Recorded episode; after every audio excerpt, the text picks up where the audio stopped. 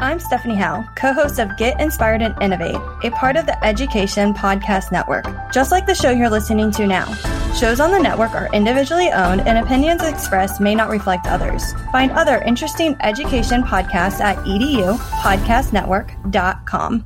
Coming up on episode 113 of Podcast PD, sponsored by StreamYard, we are speaking with the Stacey Roshan, and we're going to be talking about how to bring a higher level of compassion to your teaching. We're going to hit education technology. We're going to talk about flipping the classroom, and there might be some surprises along the way. With that, let's start the show. This is Podcast PD, the show that provides you with anytime, anywhere professional development. Our conversations and guests will provide you with the learning you might get in a faculty meeting or on a PD day.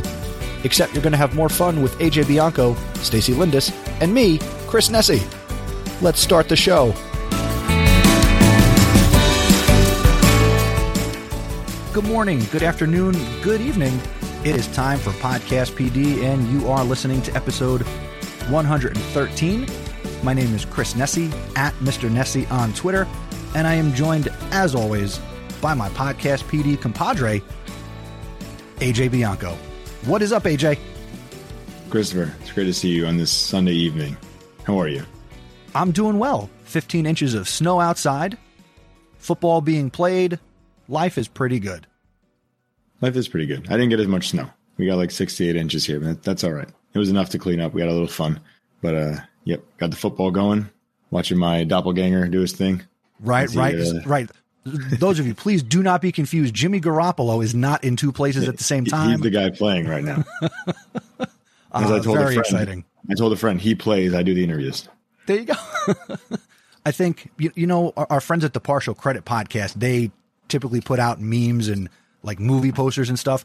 I think I'm going to have to get creative and put some Jimmy Garoppolo, you on Jimmy Garoppolo, and create some new promo material for podcast. We did that last year. Nobody realized. That's right. We did. We put our, what did we say? I look like Paul Giamatti. I think it was Paul Giamatti for you. Yeah. Yeah. Yeah. And it's all good. Yeah, it is all good. Thank you to everybody who is so far hanging out with us on the live stream. So shout out to Mel A. and Stephanie Scrocchi and Dan Krynas and Dave Frangiosa. And wherever you're watching, leave a comment. You might be checking us out on Twitter, Facebook, or on YouTube. Let us know you're here. Let us know what you're talking about. And sometimes the chat can take on a life of its own, which we're cool with. We're all about community and professional development. So, you know, for years we've talked about how this podcast is like being at an ed camp session. And sometimes there's multiple conversations happening in the room. So there you go. AJ, we ready to bring on our guest? Because I think we should make every moment count. Let's do this. Let's get this thing going. All right. Tonight we are talking with Stacey Roshan. She is a math teacher and director of innovation and educational technology from Maryland, which did not get a lot of snow or any, I don't think. And she is a well-respected education technology consultant. Stacey is also the author of Tech with Heart, leveraging technology to empower student voice, ease anxiety, and create compassionate classrooms. And let's give a warm Podcast PD welcome to Stacey Roshan. Oh, thank you. I'm so excited to be on with you. We are excited to have you here, as we said before we recorded, so we couldn't lie about it now. So, yes, we are excited. Now, AJ. Yo, it's me. Are you froze again? This is the second time in a week that Chris decided it's a good idea to host a podcast and freeze at the same time. So I guess that's – hey, he's back. Here we go. There we go. As I was saying, AJ, if you could tell the funny story about – your interaction / unknown relationship with Stacey Roshan? Yeah, so you said funny story. For other people, it's not going to be funny, but it's funny to us because we talked about it. So I was telling Stacey as we started the show, I was a huge proponent of the flipped classroom 12 years ago. When I first got started, I was doing some research, looking for videos, trying to understand what it was. And Stacey was one of the first people I turned to. As I started getting comfortable with the flipped classroom and the ideas of it, I started doing my own presenting on the flipped classroom and doing PD. And one of the videos that I showed to those who are beginners who have never heard of it was a video from the CBS Morning Show. And like I said, it had to be 12, 13 years ago at this point. And Stacey was like the center of the attention of the of the news report. So I have known Stacy for a long time without her knowing, and I appreciate her letting me use her likeness in the video. I didn't get paid for any of it, so I can't give you any money, but I appreciate your know-it-all. Oh, that makes me so happy. And thank you for sharing it on. You know, that's what it's all about. That's what we do. We beg, borrow, steal, and share. The life of an educator. That's it. Yep. Okay, Stacy, we want to get right into Tech with Heart. So give us the elevator pitch. What is it? Because, I mean, AJ has a heart. He's compassionate. I have a heart. I'm compassionate. We all have a passion for technology, but you have blended these things together. What does it mean? Yeah, so I'll say that Tech with Heart, a lot of it is my personal journey. So I try to be, whenever I share, to just be as true as I can to what I've done, what I've experienced, the environments that I've been in, and what I've learned along the way, and share that forward. And so Tech with Heart is very much me sharing my journey from my flipped classroom and the evolution along the way, which was a big evolution and process. And it started for me as, you know, I started with blogging and sharing some of my flipped classroom experiences. And I was getting questions from teachers, emails that I would respond to. Then I would get enough of the same question and I would like write a blog post and share a lot of tech tips. And at the point right before I wrote the book, I was just saying to myself that what I was missing in these little shares, which I love doing, but what I was missing was really the deep why behind why I started all of this. And so I just wanted that opportunity to add that additional context of like why embracing technology has been such a big piece of what I've done and what I've shared. Because for me, it was about creating a classroom environment that in many ways was what I felt that I needed as a student and I didn't have. And I think, you know, so many of us can relate to that as teachers that like, we're trying to do what we needed, right? And so that was a big like reason that I wrote this book. And for me, one of the biggest goals that I have is how can we create a classroom environment where every student really feels empowered to share their ideas in a format that best fits them. Again, back to my personal story, very much introverted, perfectionist. I am not ever the first person to raise my hand to this day in a meeting. It's just not me. And so, you know, how can we hear from more voices? I believe that technology can be a huge solution to that problem. So Stacey, why don't we start? What is the flipped classroom to you? Because again, since I've done it in my classroom, but I don't think I've done it like you. So when you do the flipped classroom, you can do it a lot of different ways. So what does it look like? What does it mean to you? And how does it relate to how you teach? Yeah, and I love how you frame that question too, because one of the things that I try and always share myself is like, this is my flipped classroom, but a flipped classroom isn't a quote unquote flipped classroom. Like, I don't believe there's a right or wrong way to do it. As much as I believe it is the solution for me, I don't think everybody needs to flip or fully flip, or I think everybody needs to adapt it to the style that fits them best. And so to me, the flipped classroom has been about, so I'll be speaking about my AP calculus and like my honors algebra 2 classroom experience, which is really where I flipped fully. And keeping in mind that those are high-level classes. So I sent students home with a video to watch before class. It gave them some prior information, kind of loaded them up with the vocabulary. My goal there was to offload the very teacher-directed portion of class to video so that I could free up class time for the collaborative work to really bring in that opportunity for students to work together and solve the problems together, because I think that's where the most powerful learning happens.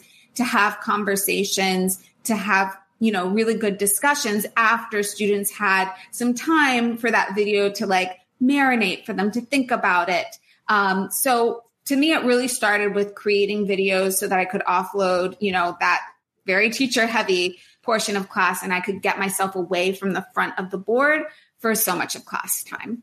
When you started and you decided that you wanted to try flipping the classroom, what What was that spark for you that said, let me try this? Where did you hear about it? How did you decide this is something I want to give it a try? Yeah. So I always think that the most powerful ways that we create change is by starting with a problem. So I had a problem. My problem was that I didn't have enough time to sit with my students on an individual basis every day. I do teach at an independent school. I have small class sizes. We're talking, 15 students in a class, even less than that sometimes. And I really, went into teaching saying that that was a huge goal of mine. But when I started teaching AP, I had so much content to get through so quickly. At that time, we had 40 to 45 minute classes, and there was not the time for that. Especially at the end of class, students still had questions. They would have to come after school for extra instruction. And I just wanted a better way. So that summer after that experience, I went to Alan November's Building Learning Communities Conference. When I was there, I learned about screencasting. Flip Classroom wasn't really a thing yet. All I learned about was that there was this tool, which was Camtasia. They were there and they were showing this product that allowed me to create a video, to do some minor editing and produce that video all with one tool. At that time, I already had a tablet PC. I already had a way to write on my computer. So I was like, this is it. I'm going to make a video lesson for every one of the, lectures that I would have given in chapter 2. Now, chapter 2 was a review unit. So I started my class that next year saying, I am, we're going to try this out. We're going to try this during the review unit, and I'm open to your feedback. So I had created in the summer just one unit. So I wanted to stay ahead, but I didn't want to create too much because I'd never done this before. Like, I needed my students to tell me what they liked, what they didn't like. And I wanted to be able to adapt to their needs.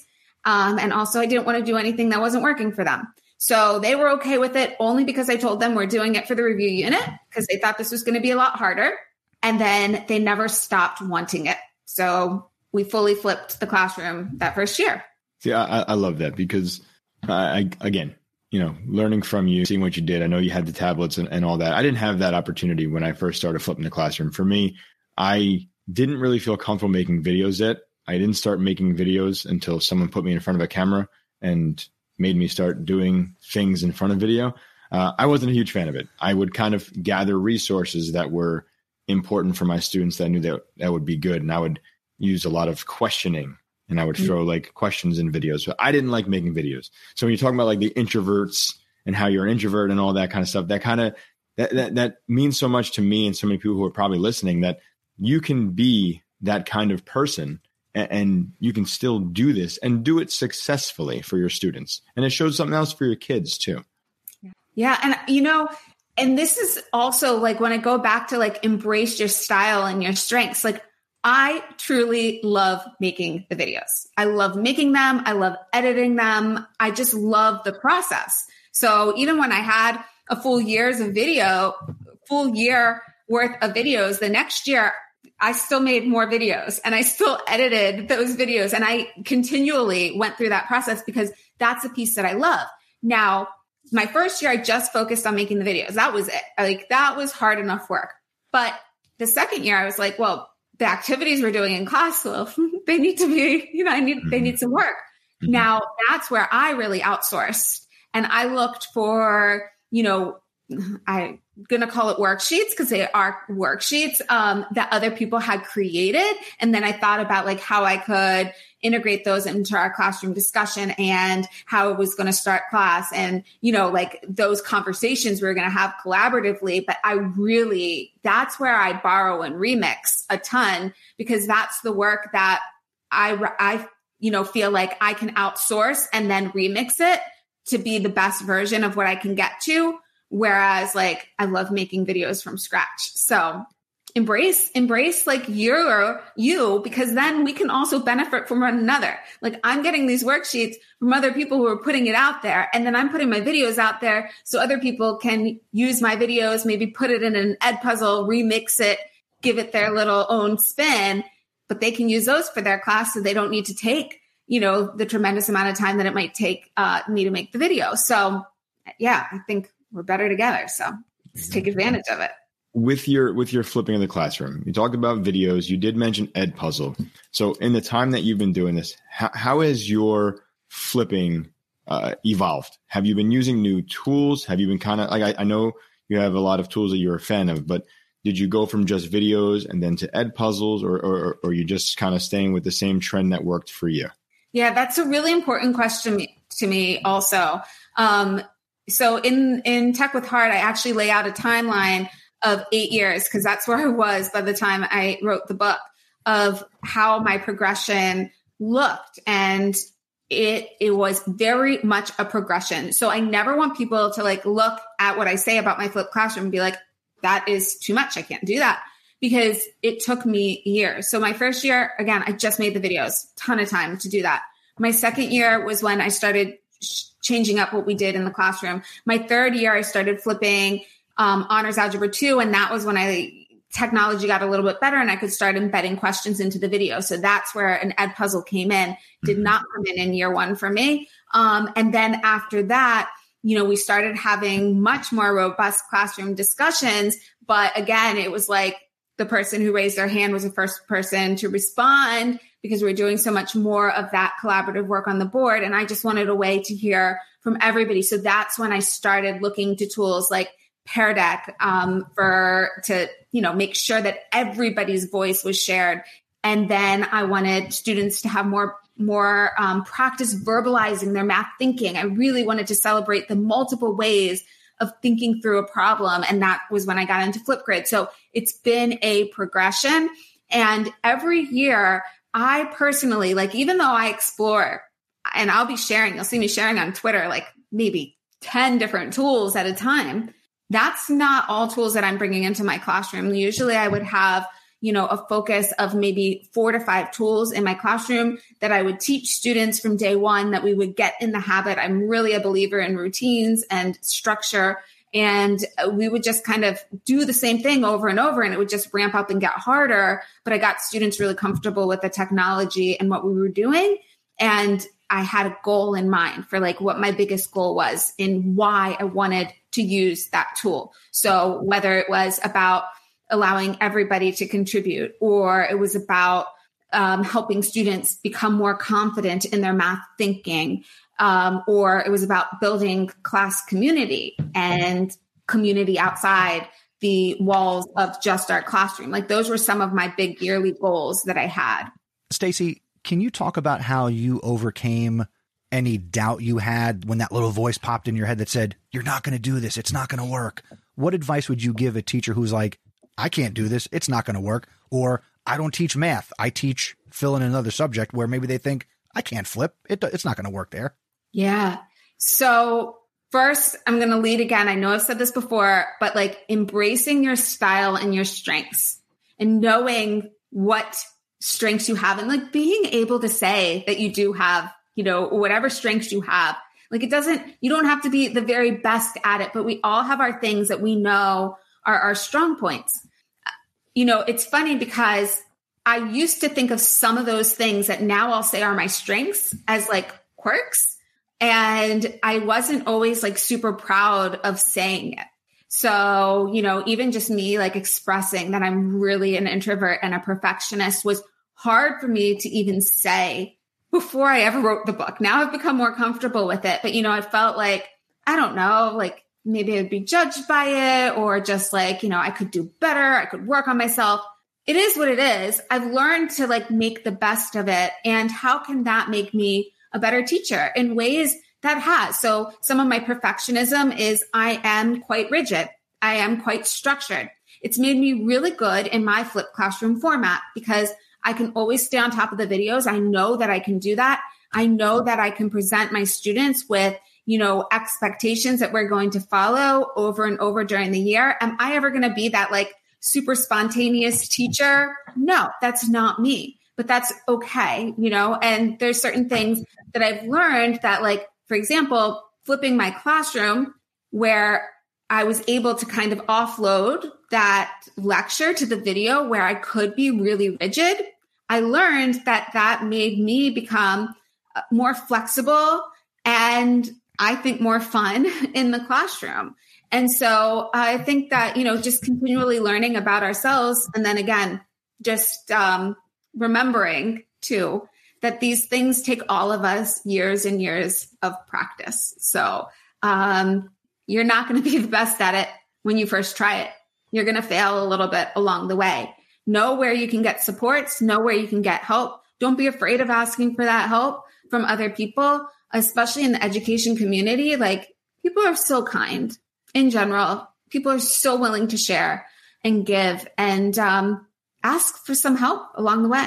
Yeah, I think that's great advice. And I think the last part, what you said there, I think is so important right now in the situation that our teachers are going through as we're in this last 2 years. So you're still in the classroom, correct? Yeah, I'm not teaching a class of my own right now. So I'm not in a physical classroom. I'm at a school still. And I work with the teachers at our independent school. Okay. So then I think you're going to relate to what I'm saying here.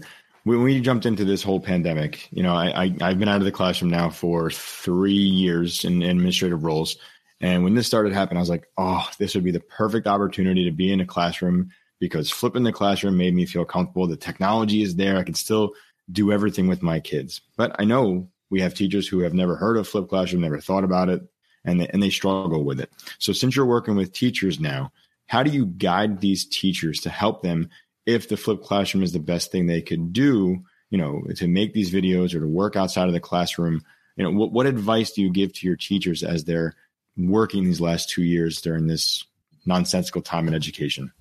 Yeah. One of the things that is most important to me is, like we started the show with, is like starting with a problem and gradually working our way to a solution. And I think that was, the biggest thing that made pandemic learning impossible, was that there was this huge urgency to change everything, like that. Mm-hmm. And that's impossible to do. So there was no way in my mind to really do it well. I was teaching a class when we first went into remote learning, and my class had been flipped. You would think, oh, it was easy for her.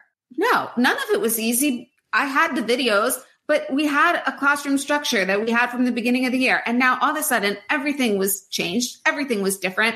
Not to mention, like, we were changing things every 2 weeks. Everybody was. It wasn't just my school. And so, like, that was a real problem. And so to me, what's important moving forward is that people learned way too much, way too quickly. Okay. So let's just say that we did. We learned too much, too quickly. I hope that we can take a step back, even now moving forward. I mean, I know it's 2 years, but still take that step back and think about, like, what problem spots do we have?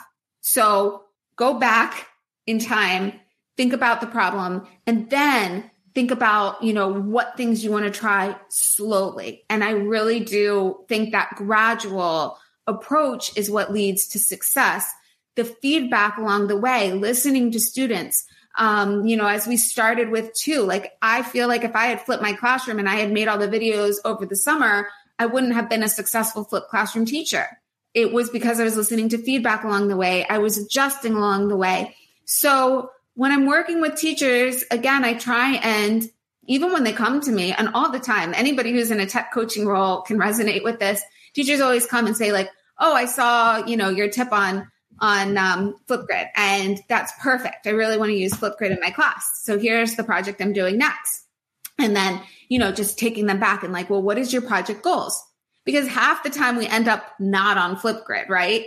Love Flipgrid, but maybe that's not the tool for the specific project or the specific goals that the teacher has in mind. So always starting with, like, what's your essential, like, problem that you're trying to solve? What are your project goals? And then looking at the technology as a potential solution. And that's where I think really working with somebody like my role, the tech coaching role, to chat it out, because, like, I research these things all day and night. So, I'm able to kind of provide that guidance of, like, well, I think this tool will actually be the best. And then I can work with the teacher, who's obviously the subject matter expert there, and then they can really run with it.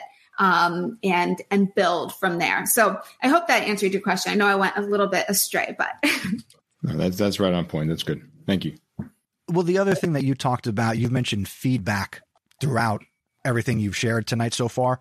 Can you talk a little bit about some of the feedback, positive and negative, that you got and get from students participating in a flipped classroom?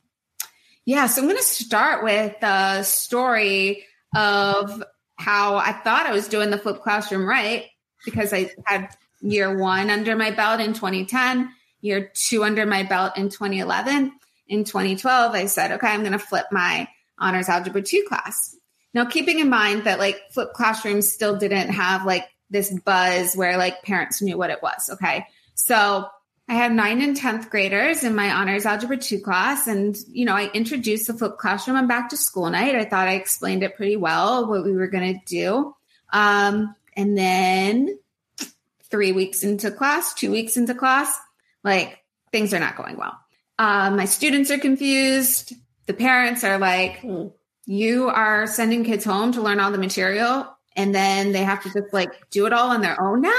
And I was like, oh no, like I didn't make it clear at back to school night. Well, probably because like back to school night's about 10 minutes and they have all these other classes to run to, and it's the evening and there's a lot going on. So everything I said probably didn't soak in, probably didn't explain it as well as I needed to, because it's something that's still new to a lot of people. It's different from how they learned. And that can be the hardest thing of all. I think it's more pronounced in this day and age than ever that, you know, parents can be used to how they learned, whether or not they even liked the way they learned doesn't seem to matter all the time. That was what they know. And that is what quote unquote works. Right. So, things were not going well because my students didn't know how to be empowered learners yet. They were 9th and 10th graders. Right. And so I was giving them a lot of responsibilities. I was also giving them a lot of supports, but they weren't yet aware of that. And they were scared and they were fearful that it was something different and new that they weren't used to. And it was also a hard class. It was an honors class. And anybody who's taught Algebra 2 knows that that can be the first hard class for a lot of math students. And so, you know, I knew that I had to step back. I knew that I had to explain it better to parents. I knew that I needed to build trust. So pretty much all of October, my biggest goal shifted from any other goals that I had to building student trust, building parent trust, making sure that, you know, I re-explained it to parents, and that I made sure that I like sat down with students. So we did a day where like, I was like, okay, we're going to do the videos in class now. I'm going to help you learn how to take notes. 9th and 10th graders don't always know how to take notes. I'm going to teach you how to ask the questions. You know, I had the EdPuzzles make sure that, you know, there's spots in the EdPuzzle for them to like really type questions to me so that I could address that one-on-one in class, make sure that I get around to them and make sure that they know that they're being heard. And luckily, I was able to fix things by then, but it was a lot of work. So after that, I made sure that I made a video introducing the flipped classroom that I've used ever since. I also actually send home a very detailed newsletter. I actually share that whole newsletter. You'll find it on my website. You'll find it in my book. I found it's a really important component to explain to parents the why, because parents are the first person that I believe that you really need to build trust with, because when a kid is having trouble, they go home, they tell their parents. If their parents are confused about it, the kid is going to get more confused. If the parent's not, the parent can help guide their child to what they need to be successful. I really do believe that it starts with the parents. And so, you know, when I was able to get them on board, then I was able to, I feel really shift things and make, you know, that much, much better. So it's one of my number one tips now is if you're going to flip your class, maybe make a flip video for your parents so that they can understand what it's all about. That makes perfect sense. If we're going to do something for the students and we want If we want parental buy-in, they also need to understand what's going on in a way that they can understand it. So that makes perfect sense. All right, and we're going to stop here for just a second for a word from our sponsor, and that is StreamYard. StreamYard is a live streaming studio in your browser. It's how we do Podcast PD the way we're doing it right now. It's how we have been doing it since we started streaming over a year ago to make the show. It lets us interview guests like Stacy. It lets us take calls, which if you want to hop aboard and ask Stacy a question or share something about your experience with Tech with Heart or Flipping the Classroom, go to podcastpd.com/join, and we'll get you up here in just a minute. We can stream directly to YouTube, Twitter, Twitch. I mean, we don't do Twitch anymore, but we can go to LinkedIn. We can go to Facebook. StreamYard lets you do all of that seamlessly. If you want to learn more, please show your support for Podcast PD by using our link, and that is podcastpd.com/StreamYard. And thank you to StreamYard for supporting Podcast PD and what we do here to help you. Well said, Chris. Well said. Thank you, StreamYard. And again, I was serious. If anybody wants to hop aboard and ask Stacy a question and you want to turn your camera on, you don't want to turn your camera on, it's kind of like radio. Just use the link at the bottom of the screen there, podcastpd.com/join, and you can be a part of the show. Where would you like to go next, AJ? So we've mentioned Stacy's book. So we got Tech with Heart. So why don't we talk about the book a little bit more? Why don't we get into, I'm curious, you know, you have this beautiful experience over 8 years. Why a book? Like I'm not saying why in a bad way, but somebody who's flipping and into videos and doing all that kind of stuff. Why the book as your memoir, I guess? Wait, hold on. I want to add an addendum to that. So he said, why a book? And I'm going to say, why not a podcast? But go ahead. So the book, I didn't actually set out to write a book. It just, you know, again, like I had all these like pieces of information that I had shared with teachers, that I'd shared through my blog, and I didn't have that whole story behind it. And I just wanted to piece it all together so that I was delivering it in a way that I felt that a teacher could read it and really read into their own story in it. So they could read about, you know, the student that I was and understand, you know, like why I've made these changes. Maybe they could relate personally. Maybe they could relate in terms of a student they've had, or maybe even I love one of the best comments that I got from somebody was that they were able to understand their own child better. And I was like, really? Wow. That's like, you know, because they're just very different. And so being able to share that additional context was what that was probably my biggest goal. And it made sense to write a book because I could write it all out and it became like one fluid thing. Why not a podcast? I don't know. I still like a podcast. To me, I love being on podcasts. I love listening to podcasts. Still, to me, feels like very overwhelming. So thanks to you for doing all the work behind it. AJ, are you overwhelmed right now? You're not overwhelmed. I'm always overwhelmed. That's why I let you do the podcast. Yeah. No. Speaking I can do. You do the back end stuff. Mr. Podcast over here. Exactly. Stacy, one other thing that you wrote about in your book, you talk about the idea of innovation in the present, right? So I'm curious, based on that, if you, again, I'm bad with questions. Podcast interviewer, right? Can't ask a question. Let me spit this out. Here we go. What's a tool that exists today that you wish you had when you started? Okay. So I'm going to answer this in a couple ways. So I'm going to start with a tool that we have today that I wish that I had as a student. And that would probably primarily be Pear Deck because it doesn't have to be Pear Deck. It really could be Nearpod. I use Pear Deck because I need time to think before I'm ready to respond. And I wasn't always able to participate in class in a way that I really wanted to. So, you know, I would sometimes be that person who, you know, you write that report where you're like, that this child's doing so well in my class. The only thing that I'd love to see for improvement is that they would participate more. I think we've all written that comment at some point, right? Mm-hmm. I've even written that comment. And I'm the kid who like really wanted to participate, but I just wasn't able to raise my hand first. I would get so nervous thinking about the question that I tuned out everything else that was even going on in class. So the hand raising never worked for me. So that's why I really love a tool like Pear Deck. Now, a tool that I wish that I had when I started, oh my God, there's so many of those. I wish I had had a Wacom tablet from the start. Like, I used a tablet PC, which works great. But like, when I finally found the Wacom tablet, I was like, this was all I needed. How come I didn't know about this from day one? Because, you know, then I can write with any computer that I'm using, and I prefer a Mac. So I was much happier once I got that technology under my belt. And then there's also, you know, like Explain Everything, which is like an all-in-one tool. Because it was just so much work when I began. Like, I was like, what do I write on? Mm-hmm. I had Camtasia to record, but like, what do I write on? How do I write? And there was like all these problems. So like Explain Everything is an all-in-one tool, easy for me to get people up and running and going.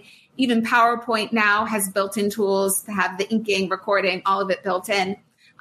You can make a video on Flipgrid with all these things too. So really, there's no excuse not to be flipping your classroom at this point, based on all the tools that are available, or at least try it. Is it for everybody? Let's ask that. I think that your own version of it can be for anybody. So I see Mel on, and I know she always says, and I saw her chat in here too, you know, like, I fake flip my classroom. And to me, like, that can be her version of the flipped classroom. Like, I don't think you need to make a video for every single lesson. Maybe you just integrate videos where they really fit. Maybe, you know, you pull in sometimes video, sometimes you pull in podcasts, sometimes you pull in interactive applets. Like, it doesn't always have to be your medium doesn't always have to be a video. So, you know, to me, the flipped classroom is really about, like, again, offloading that very teacher-directed portion of class to free up class time for students to collaborate, to work together, for them to be problem-solving, for me to be able to get around and hear them thinking, them talking, instead of me doing all the talking. So that's what the flipped classroom means to me. The flipped classroom really isn't about, even though I make videos, and the flipped classroom is very much, for me, about making videos. I don't think that's what the flipped classroom is actually about.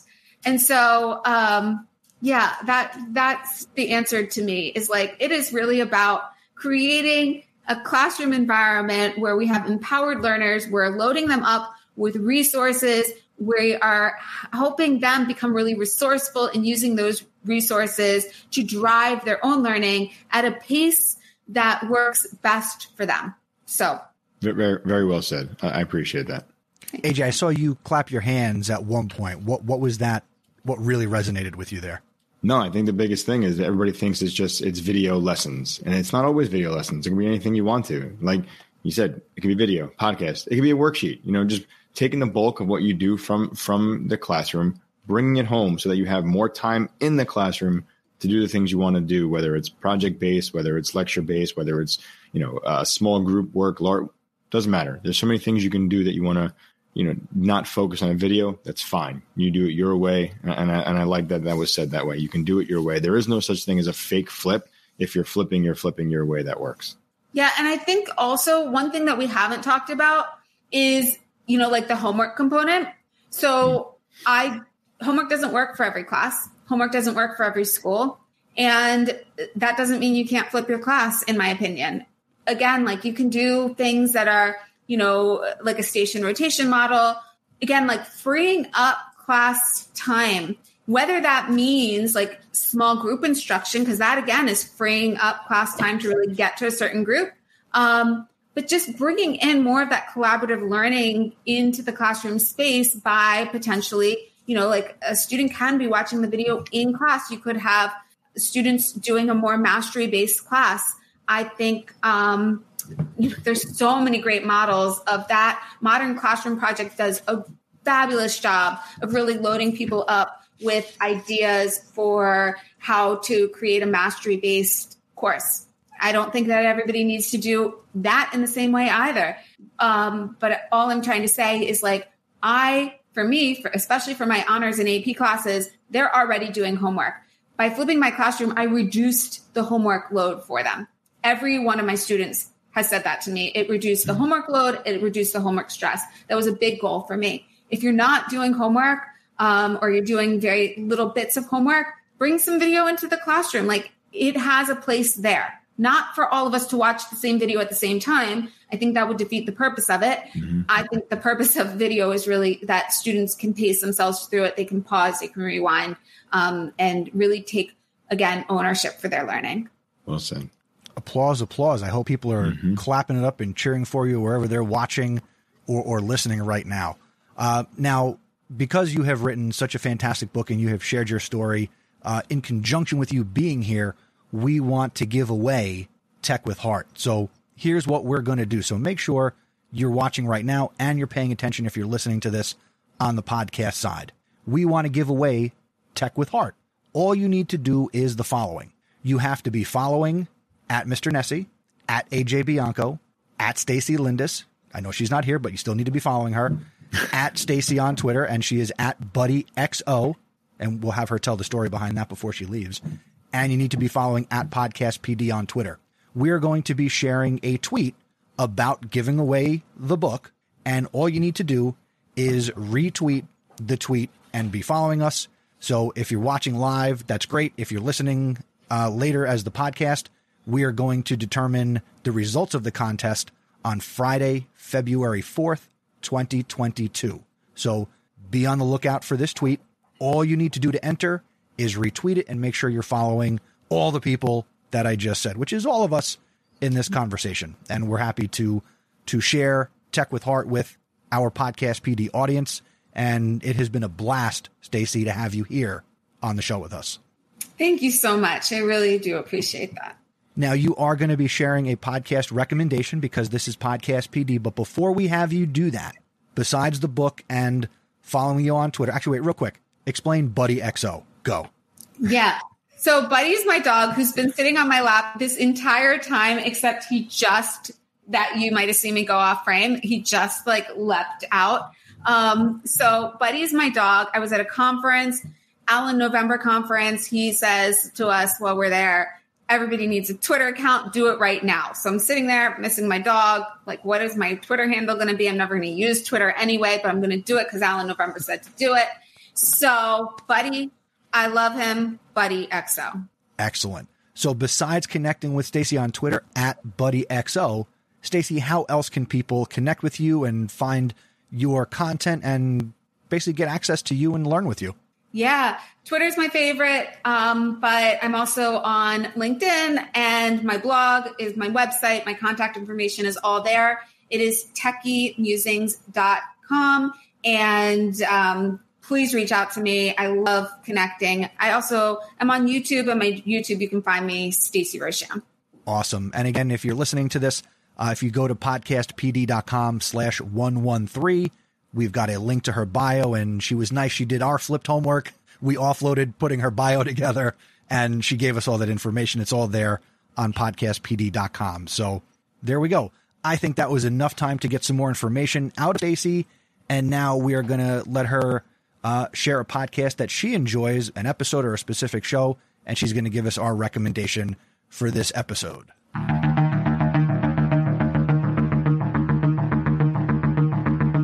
So, Stacy, what are you listening to?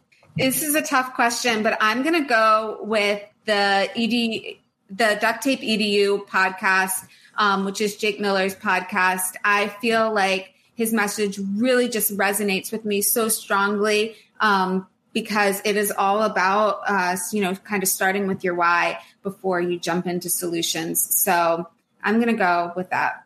I think that's a great podcast to recommend. I would even highly recommend his most recent episode, which I am his guest. So there you go.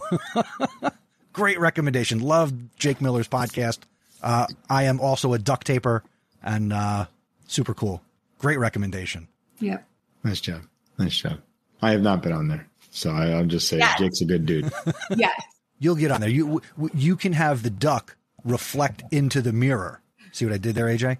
No, I have no idea what you did there. Reflect. Got it. The duck. Yep. Got it. I'm with you. Kind of. Got it. You're with me. Yep. Well, if you're still with us and you get value from these conversations and you ever thought, gee, I'd like to support them, here's how you can do it. You could become a Podcast PD executive producer.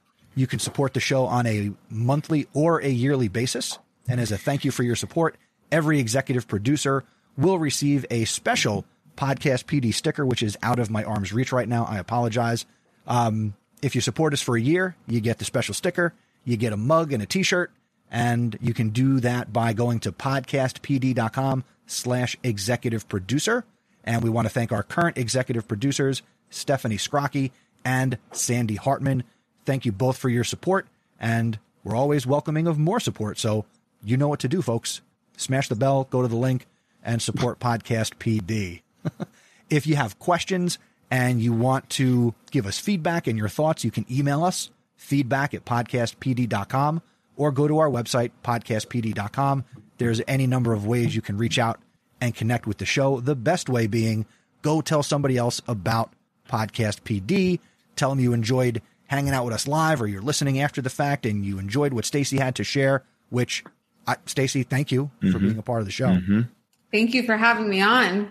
So if you've got questions, we will try to give you answers. And Stacy, once a part of Podcast PD, always a part of Podcast PD, which means we might reach out again and say, we need you. Come on back and keep teaching us. I appreciate it. All right. I think we're going to wrap it up. My magic wand is not working.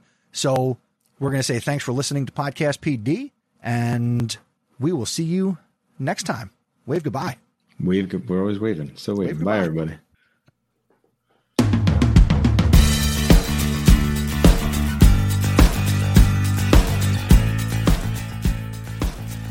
Thank you for checking out this episode of Podcast PD.